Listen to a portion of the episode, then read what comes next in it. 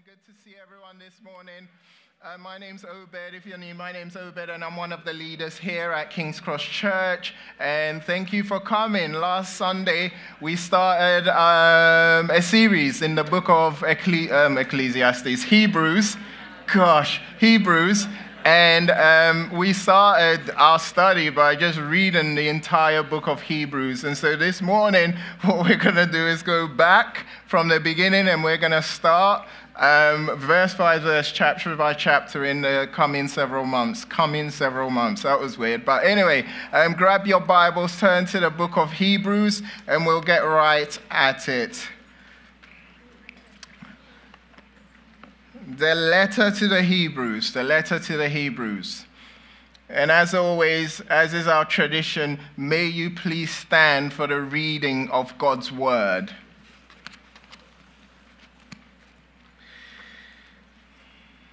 This morning, our focus will be on Hebrews chapter 1, verse 1 through 4. And it reads Long ago, at many times and in many ways, God spoke to our fathers by the prophets. But in these last days, he has spoken to us by his Son, whom he appointed the heir of all things, through whom also he created the world. He's the radiance of the glory of God and the exact imprint of his nature, and he upholds the universe by the word of his power. After making purification for sins, he sat at the right hand of the majesty on high, having become as much superior to angels as the name he has inherited is more excellent than theirs. Let's pray. God, thank you for this time and thank you for this space. We have gathered this morning not for ourselves, but we have gathered in order to encounter you. God, thank you for singing and music. Um, that helps us engage with you. So, God, as we um, explore your word um, and as I preach and as we hear and listen, God, your word is alive, is active. So, God, we come to this part of the service with great expectations because your word is what you have spoken. And God, so as we listen, we are hearing from you. And so, God, may we hear beyond our natural abilities. May you speak to us supernaturally. May you give us um, the desire and the willingness and the power to live out all that you call us to. In Jesus' name we pray. Amen. Have a seat. Have a seat.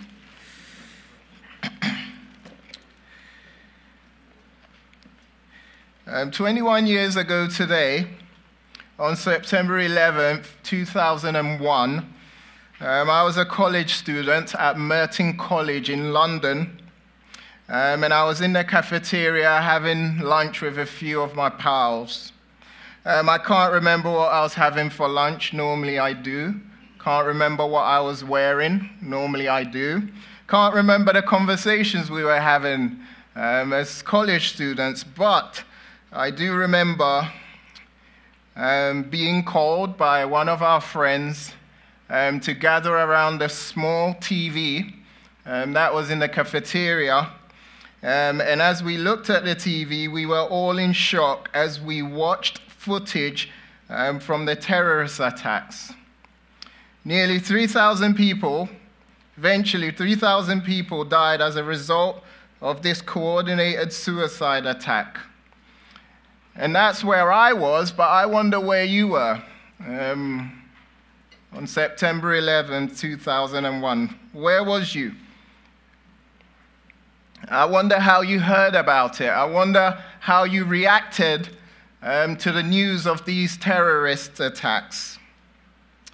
And as America and the world processed and discussed and tried to make sense of these attacks, what's interesting about the whole situation was that God became a prominent part of the conversations. And this is likely because whenever tragedies like these occur, people often um, start to think about and talk about God. And as we, uh, the world began to think about and um, involve God in these conversations, questions, we started to ask questions like this Where was God in all of this?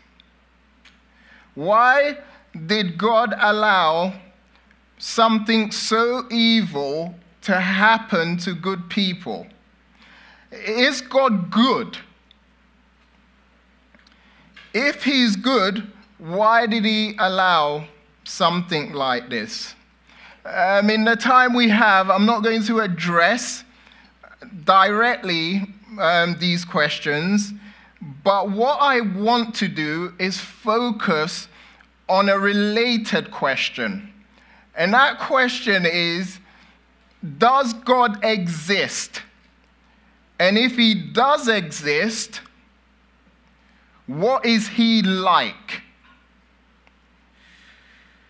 According to the Bible, and we're Bible believing Christians, most of us here, according to the Bible, God does exist, He is good, and He is not just the creator of the universe, but He's intimately involved in His creation. On September 11th, 2001, God was exactly where He's always been. He was in complete control of everything that was happening.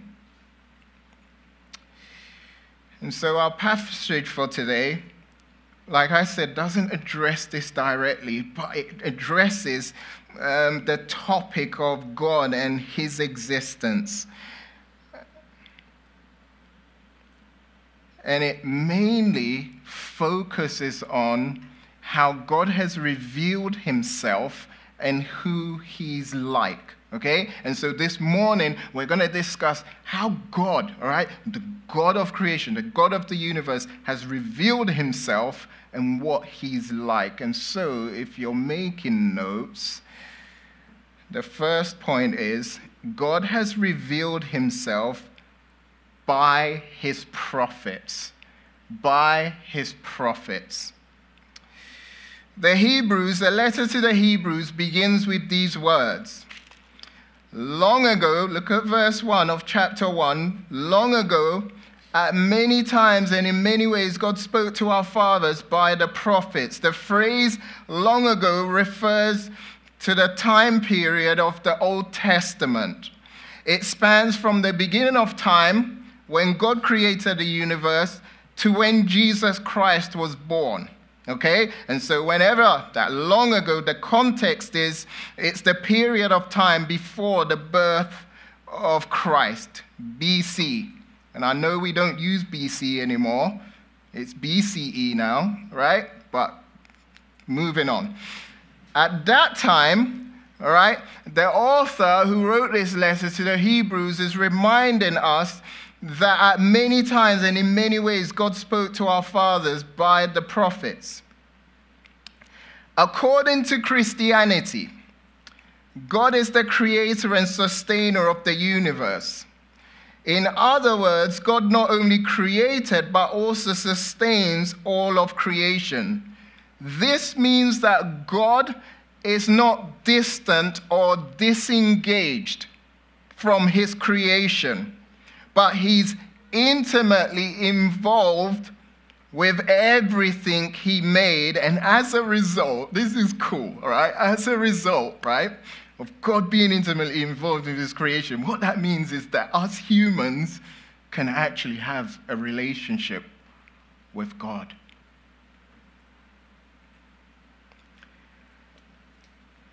This means you and I and the person sitting next to you can interact with God the same way you interact with other human beings. You can speak to God and he speaks back to you. The God of the Bible is not mute or disengaged, but he's intimately involved with his creation. By definition, um, God is a God who speaks. He's not like the man made gods in temples who are impassive statues incapable of speaking. The God of the Bible, the God Christianity loves and serves, is the God of creation who speaks and engages with his people. He's a God we not only get to speak to in prayer, but he's a God who speaks to us. And so, long ago, at many times and in many ways, God did what he's always done, and that is to what? Speak.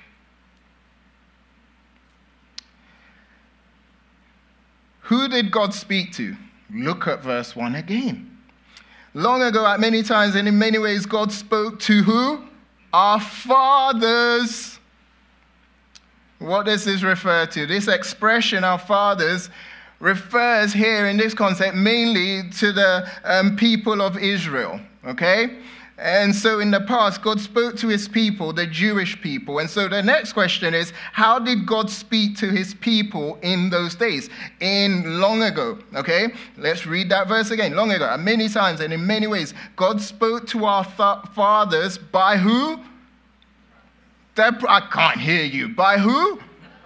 Thank you. During Old Testament times, God spoke through intermediaries, also known as prophets.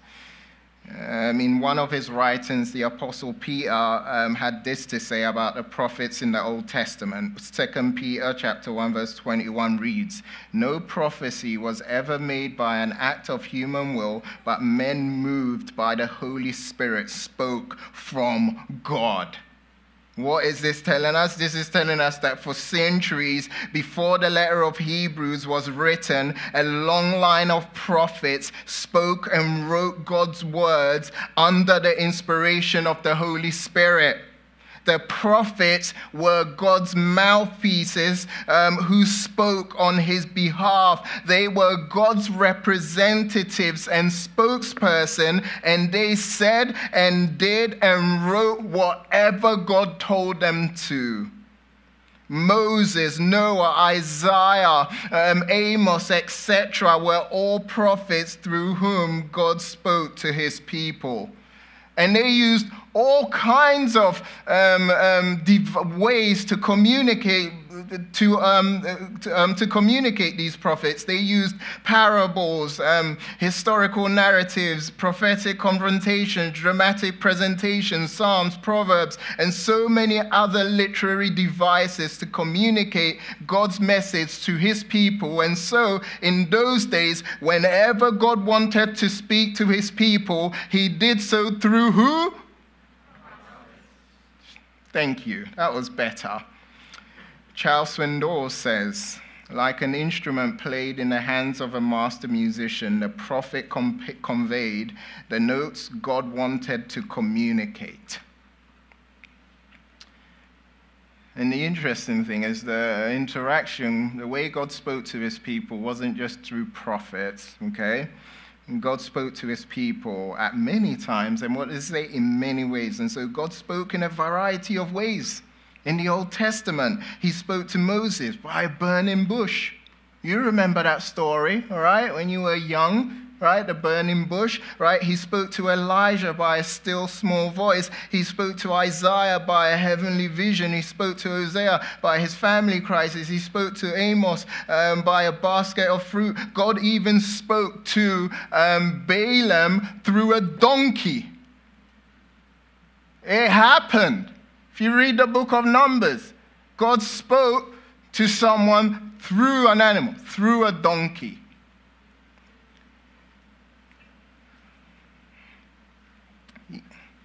And yes, God did speak through many means, but I would say speaking through prophets was his most consistent method. Okay? And the interesting thing about the message of the prophets, as we think about God speaking through prophets, right? The message of the prophets wasn't just knowing God's will and knowing kind of like knowing the guidance, getting the guidance of God and knowing how God wanted them to live. But if you look at um, um, the Old Testament and a lot of what has been, what was said by prophets on behalf of God, you'll realize that a lot of the content uh, is not just about how his people should live, but it's more and more about who God is. Okay? His character, um, his attributes. They often talked about who God is. Some examples Deuteronomy um, chapter 6, verse 45, verse 4, which is famous, says, Hear, O Israel, the Lord our God, the Lord is one. What is that communicating? It's communicating something about God. Isaiah chapter 40, verse 23 reads, um, talking about God. God, God brings princes to naught and reduces the rulers of this world to nothing. And so, most of the time, when the prophets spoke on behalf of God, they communicated to the people who God was. God has always been in the business of helping his people know who he is. And a long time ago, in the period of the, in the, period of the Old Testament, he raised up prophets so that they can help his people understand him. And if you know anything about the prophets of old, you'll know that they were powerful and uh, just passionate speakers. And they faithfully and powerfully shared with God's people the very words of the living God. They were God's instruments through whom he spoke to his people. And yet, and listen to this, pay attention. And yet, the author of Hebrews, this is what he's going to do. He's about to reveal to us that no matter how faithful these prophets were, no matter how powerful their messages were, they were preliminary words. What do I mean by that? What they revealed about God was true, but it was incomplete. Michael Kruger, who's a professor and author, likens this to a play without a final act. Okay, now pay attention. My, he says this, Michael Kruger says this. If you go to see a five act play and it stops before the fifth act, you are disappointed. Not because there was anything wrong with the first four acts, but because the play hasn't finished yet it needs an ending. If that doesn't make sense, let me help you. During COVID, one of the things people loved at the beginning of COVID was the fact that they could just kind of wake up out of bed and log in to a meeting or a church gathering, right, through Zoom. You guys remember that, and I'm sure some of you guys felt the same way. Like, this is convenient. I don't have to uh, get up and get changed. I don't have to get in my car and commute. I can just click a few buttons and boom, I'm in the staff meeting. Isn't this convenient? We loved it for a time, but what began to happen was we began to hate it. We began to get Zoom fatigue. And as a result of Zoom fatigue, we were like, we want more, we want in person, we want to be with people.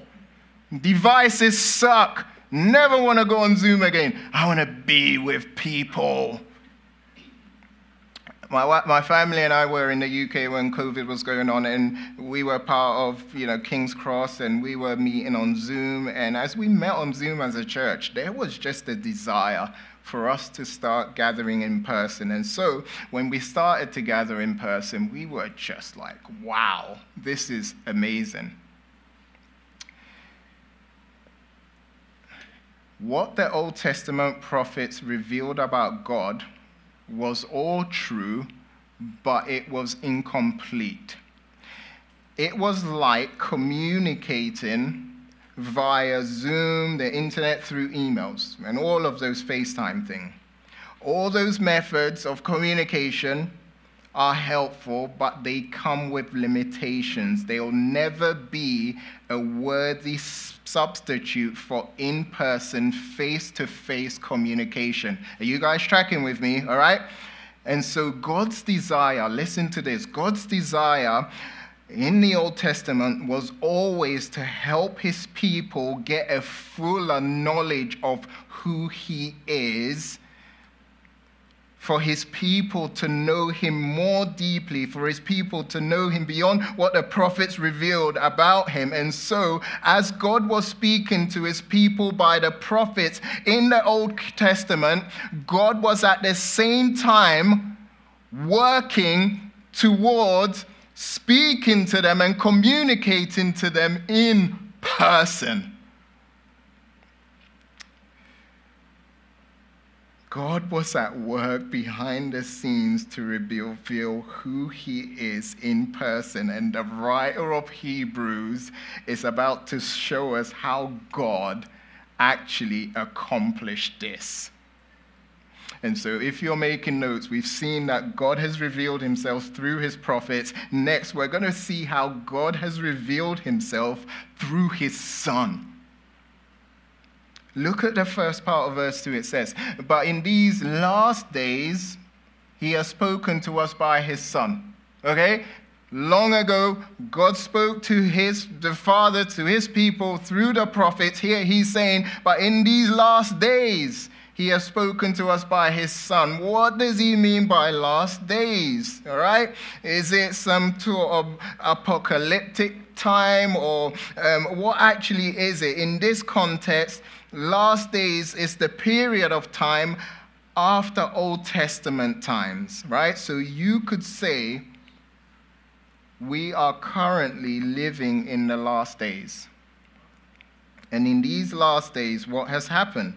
God has spoken to us by his Son. God, the creator of the universe, has spoken to us by his Son. During Old Testament times, God spoke to his people through prophets, and now he's speaking through his Son. And so the question is who is God's Son? And I ask that question with a smirk because I know most of you know who the Son is.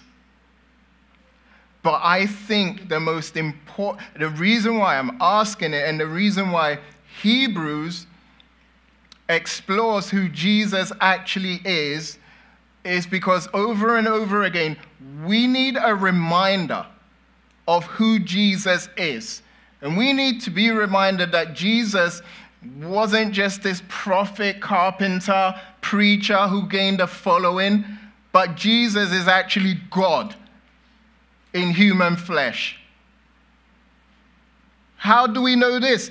Uh, the author of Hebrews, what he does next in, in the rest of verse 2 and verse 3 and 4 um, is that he begins to unpack who the Son is, who Jesus Christ is. And these verses kind of serve as his resume. They're all about who, who the Son is and what he's done. And the interesting thing about this is that um, he's described in seven ways. And these seven different descriptions of the Son are drawn from Old Testament passages or images or ideas. And that's the awesome thing about Hebrews. It's in the New Testament, but it's rooted deeply in the Old. I love that. And I get excited about things like that. I hope you do. Moving on. All right. First, who is the Son? First, we find out that the Son of God has been appointed the heir of all things. He's not just the heir of all things, but he's also the one through whom the whole world was created. Put simply, the world was created through the Son of God. Last night, my wife informed me of something awesome. A friend of mine I knew in LA, it's a friend of mine, just led the design for the Hennessy Venom F5. Some of you are like, what is that? Okay? The, the Hennessy Venom F5 is going to be one of the fastest, right, cars like on planet Earth, like sports cars. crazy. Okay? It's gonna cost three million. Okay, so if you've got three million, plan to buy one. And you know, I don't know who's here. I don't know. And right, they're only 30 that are gonna be made. 30. And my good friend, right? He actually led the design. And so if you go on the website, you see him standing in front one of these cars and talking about it. I was watching that going, my goodness, that car is awesome, but I am so glad I know Nathan. His name's Nathan. I'm so glad I know him. I am so proud of him. I cannot believe, like, this car is like his brainchild. He designed this car. I was amazed by that, and I was amazed by his gift and his skills. But it just got me thinking about, like, the Son of God and how he created the entire universe.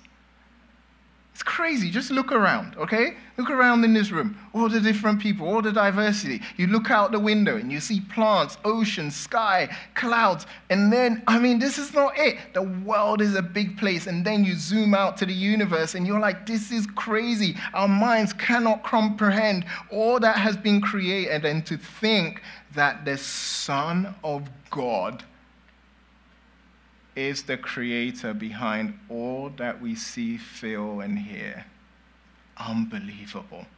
Third, the Son of God is the radiance of the glory of God. So, if you know any of your Old Testament, when humans um, came face to face with God, they would consistently describe his appearance as an overwhelming brightness and, con- and splendor. And so, for the Son to be described as the radiance of the glory of God means that when we look at the Son, we see most fully the glory of God. Next, the Son is also described as the exact imprint of God's nature, of His nature. All right, um, the word imprint can be translated stamp. It was used to describe the exact imprint of a king or emperor on a coin or a seal. And so, what the writer of Hebrews wants us to know is that if you have seen the Son, if you have seen Jesus Christ of Nazareth, you have seen God. In other words, the Son, as. Kent Hughes says, is completely the same in his being as the Father. It also, it says, the Son also upholds the universe by the word of his power. Yesterday, my family and I went to a Greek festival in Encinitas. It was a lovely time. We were eating and drinking and dancing, and it was an amazing time. And when I was there, I was thinking of the Greek gods, Greek mythology. And it got me thinking about um, um, the Atlas, the Atlas god. And if you don't know him, you will know him when I explain that in most of the artwork dedicated to him, he's the one holding the globe. Okay? He's that guy holding the globe, all ripped, all muscle, and he's holding the world on his shoulders. And if you look carefully at the picture, you can see that he's struggling to do it. And the reason why he's struggling to hold the world up is because um, uh, that was punishment from Zeus. He did something weird and bad to Zeus, and as punishment, he was, um, he was imprisoned to hold the world on his shoulders. And so it got me thinking about the Son of God and how the Son of God upholds the universe. And the interesting thing about the Son of God is he's not just holding the earth, he's holding the universe, and he's doing it effortlessly. What does the verse tells us? It says that he upholds the universe by the word of his power. With his word, the Son, Jesus Christ of Nazareth, is upholding the universe by his word. Ah!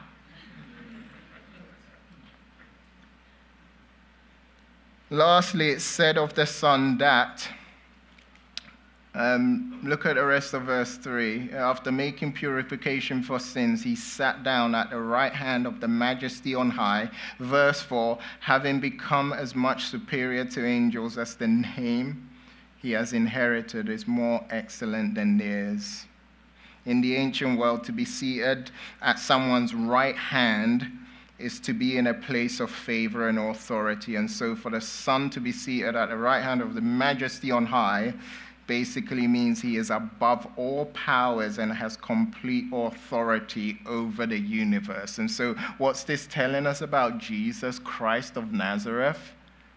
This is telling us that Jesus is the heir of all things. He's the creator of the universe. He's the radiance of God's glory. He's the expression of God's nature. He's the sustainer of the universe. He's the purifier of his God's people and the one with complete authority over the universe. And so, who is the Son?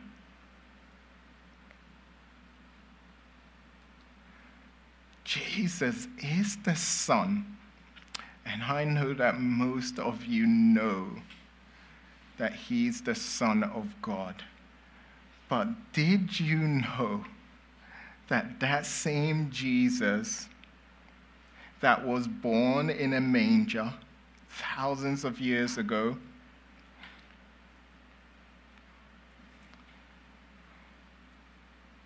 walked with sandals on the earth began to tell people about the kingdom of God and eventually revealed to people that he was God in human flesh. That same Jesus is the Son of God. Do you believe this? Do you live in light of this? Who is Jesus to you? Is he just your, is he your homeboy? Your buddy? Your friend? That is just there for you to just, you know, hey, Jesus, what's up? Like, who is Jesus to you? Look,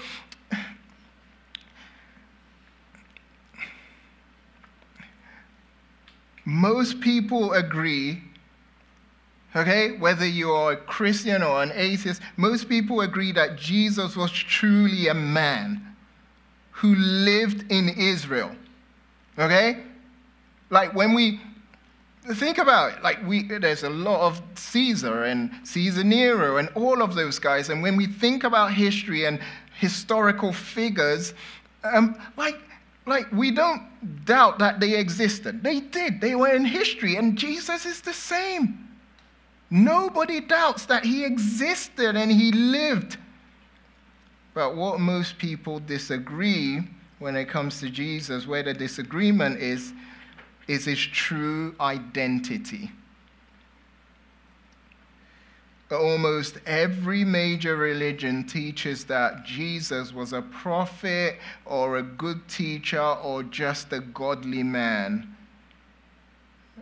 But as we've seen, not just here, but if you've read your Bible over and over again, the Bible um, tells us that Jesus was more than a prophet, a good teacher, or a godly man and that Jesus is the Son of God who was God in human flesh. I love what Thomas Wright says. He says, Look at Jesus, and it's like looking in a mirror at God Himself. C.S. Lewis, the British author behind the Chronicles of Narnia, you guys know Mere Christianity, he presents this challenge he says, A man who was merely a man and said the sort of things Jesus said would not be a great moral teacher. He would either be a lunatic on a level with the man who says he is a poached egg, or else he would be the devil of hell. You must make your choice. Either this man was and is the Son of God, or else a madman or something worse. You can shut him up for a fool, you can spit at him and kill him as a demon, or you can fall at his feet and call him Lord and God. But let us not come with any patronizing nonsense about his being a great human teacher. He has not left that open to us, he did not intend to.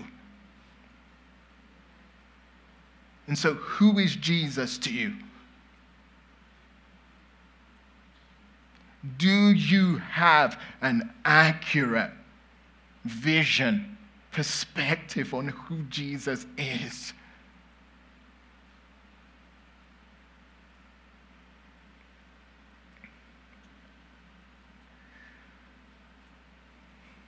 Hebrews was written to Jewish Christians in the first century who were discouraged because they had lost many acquaintances and relatives as a result of converting to Christianity. And as they did their best to endure these times of persecution and difficulty, they were tempted to give up on Jesus and return to their previous lives without Jesus. And so the author of Hebrews is writing to them to give them reasons to remain committed to Jesus. And this letter is not just for the Jewish Christians in the first century, it's for us. It's addressed to us as well. And in a room of this size, I know for sure there are individuals who have been pressured to disown Jesus in order to go back to living life without Jesus. And so, this letter, and the main reason is to exhort you to remain committed to Jesus. Why? Because Jesus is enough. Jesus Christ is everything to you, and in particular, Jesus Christ is superior to everything to which you might turn. Seeing and savoring the greatness of Jesus Christ is what will enable you to overcome the many challenges of life. The reason we should be in awe of Jesus is because he's, he's not someone that did some, some good things right? He's not, he's not this guy that said a few uh, awesome things that we could, we're tweeting now to this day. No, Jesus was God and is God, and he is on his throne currently upholding the universe by his power, and he's going to return in order to bring about his reign and his rule here on this earth. And so while we wait for him, let's not just view him as some dude. Let's worship him for who he truly is. He is the King of kings, the Lord of lords, and he is the ruler and reigner of the universe. Absolutely is. If you're here and you're not a Christian, I became a Christian by reading about Jesus. I read the Gospel of Mark. And as I read and um, fixed my eyes on who Jesus is, that is when God captured my heart and helped me see who Jesus was. And so I would like to pose that challenge to you. I'm not asking you to come to anything. I'm not asking you to do anything. The only thing I'm challenging you to do is to read the Gospel of Mark, read the Gospel of Luke, Matthew, read about Jesus. That's why I love Hebrews. The goal of Hebrews is to help us see why Jesus is better. Every Sunday, Jesus is going to be exalted. And if you're looking for some practical application, that's all you need for Jesus to be magnified in your heart and in your life. He is better and He is superior. And so dive deep into that knowledge and expect it to change your life. Let's pray.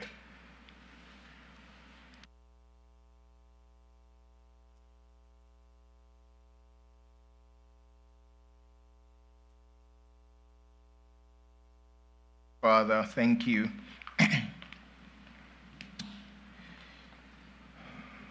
As we sing, may you continue